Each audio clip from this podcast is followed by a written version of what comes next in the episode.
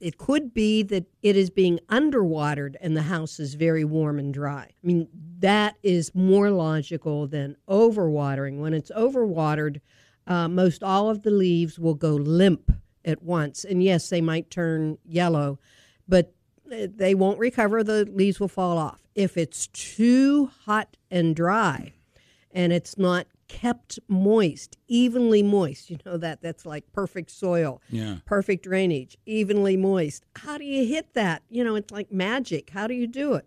Well, it's a case of water it more often and don't water it in those foil cups that they come in. Oh, really? Take it to the sink, let the water run through it so you ah. know it has enough water.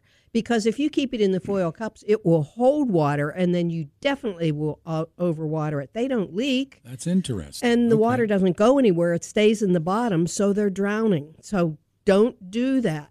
Absolutely not. But I know it's uh, more decorative and more celebratory, and it's part of the decoration. Well, it's easier to, keep it do on. that way, but what you're saying, take an extra couple of minutes and do it the right way. Pick it up and take it to a sink somewhere and let the water run through. But that's the way to water most anything. Let the water run through, and that way you know it's thoroughly watered. So if you have a question, did I water it enough or too too little?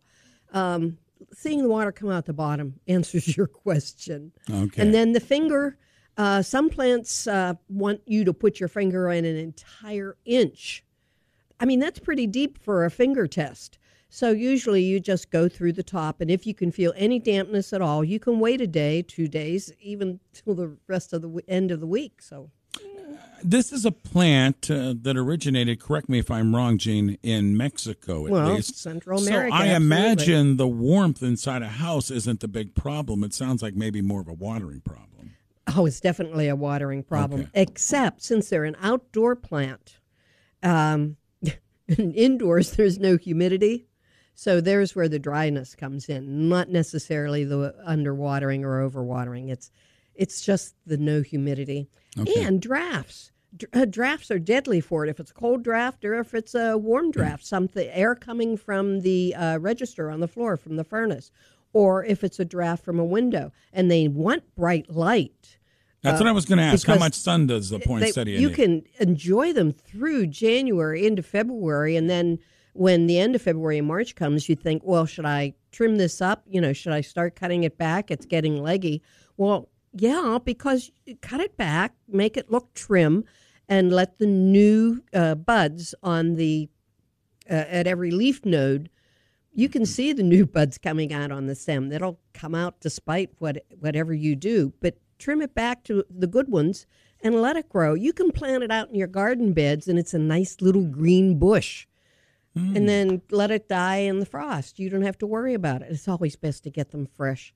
Um, but if you want to try it, it's easy to do as long as you have a room that no one goes into in the evening. Because covering it with the paper bag is just, you just will not remember. And they like regimen, they like the same thing every day darkness. All right. Let you mentioned watering. So this is the time of the year that people are getting their Christmas trees. So let's talk about care for these trees. So, um, whether you go to a yard and get your Christmas tree or go and cut your own, and of course, cutting your own is going to give you the fresher tree. There is no doubt about that. Where I used, where I went to college back in uh, Western Pennsylvania, northwestern Pennsylvania, there were great. Um, the cutting of the Christmas trees, my college classmates would get extra work uh, cutting and loading trees, but that was done in October. I hope they do it in November now, but I don't see why they I know would where if you're they're going going to ship this, them. yeah. Well, yeah, you grew. Yes, your hometown was near I, where I went to college. You Mm-hmm. know that, so it was an October uh, task. If you cut it in December, of course you're going to have a fresher tree. So I pass a Christmas tree farm down in North Canton, right on Cleveland Avenue, and I look at those trees. They are so perfectly sheared, and everyone, anyone would be thrilled to have such a tree in their home, unless they like scraggly trees. And my dad always said, "Oh, come and cut them at my house," you know, because he planted so many spruces. Mm-hmm. Well, it got to the point where they were so tall, we were just cutting off the tops for Christmas trees. and they were always scraggly.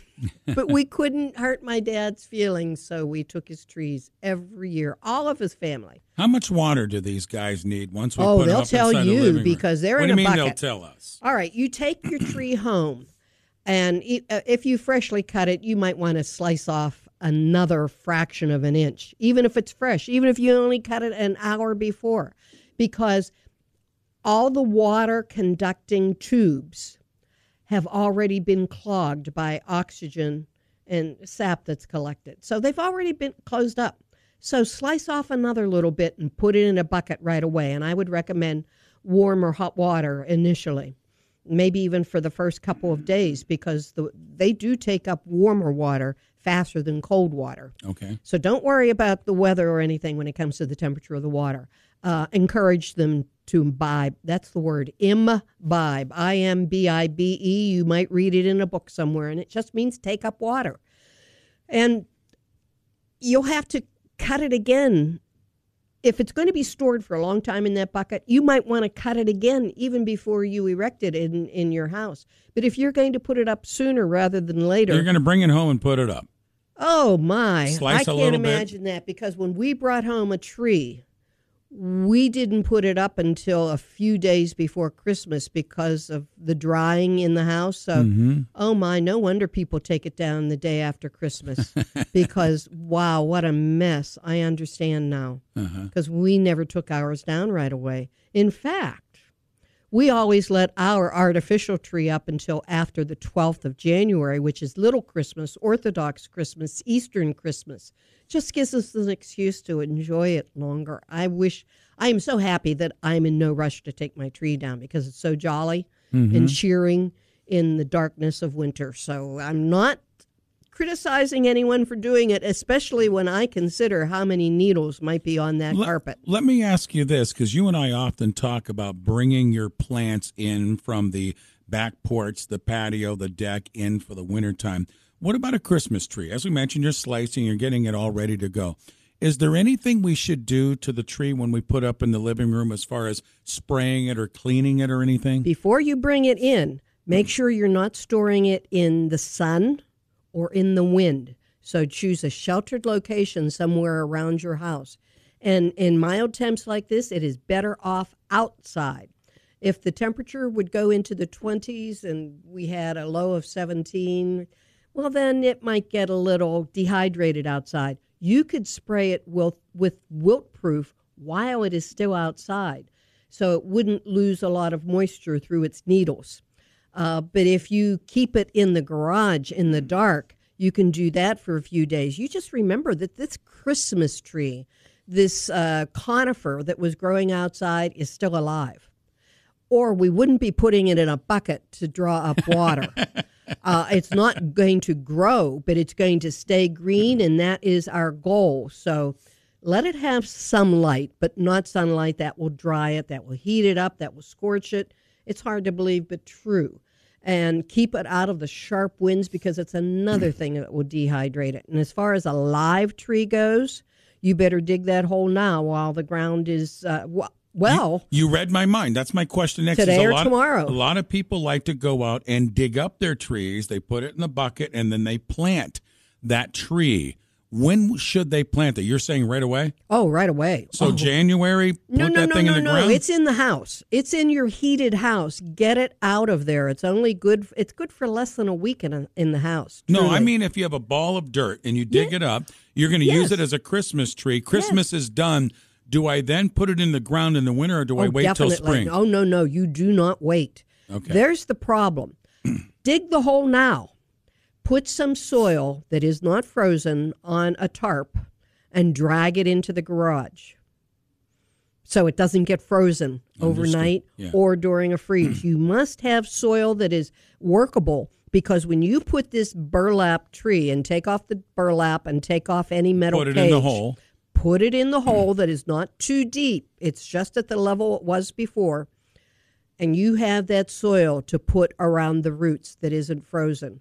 And then if you need some more on top, you're going to be putting frozen clods on it if you can move them. So you can't work frozen soil later.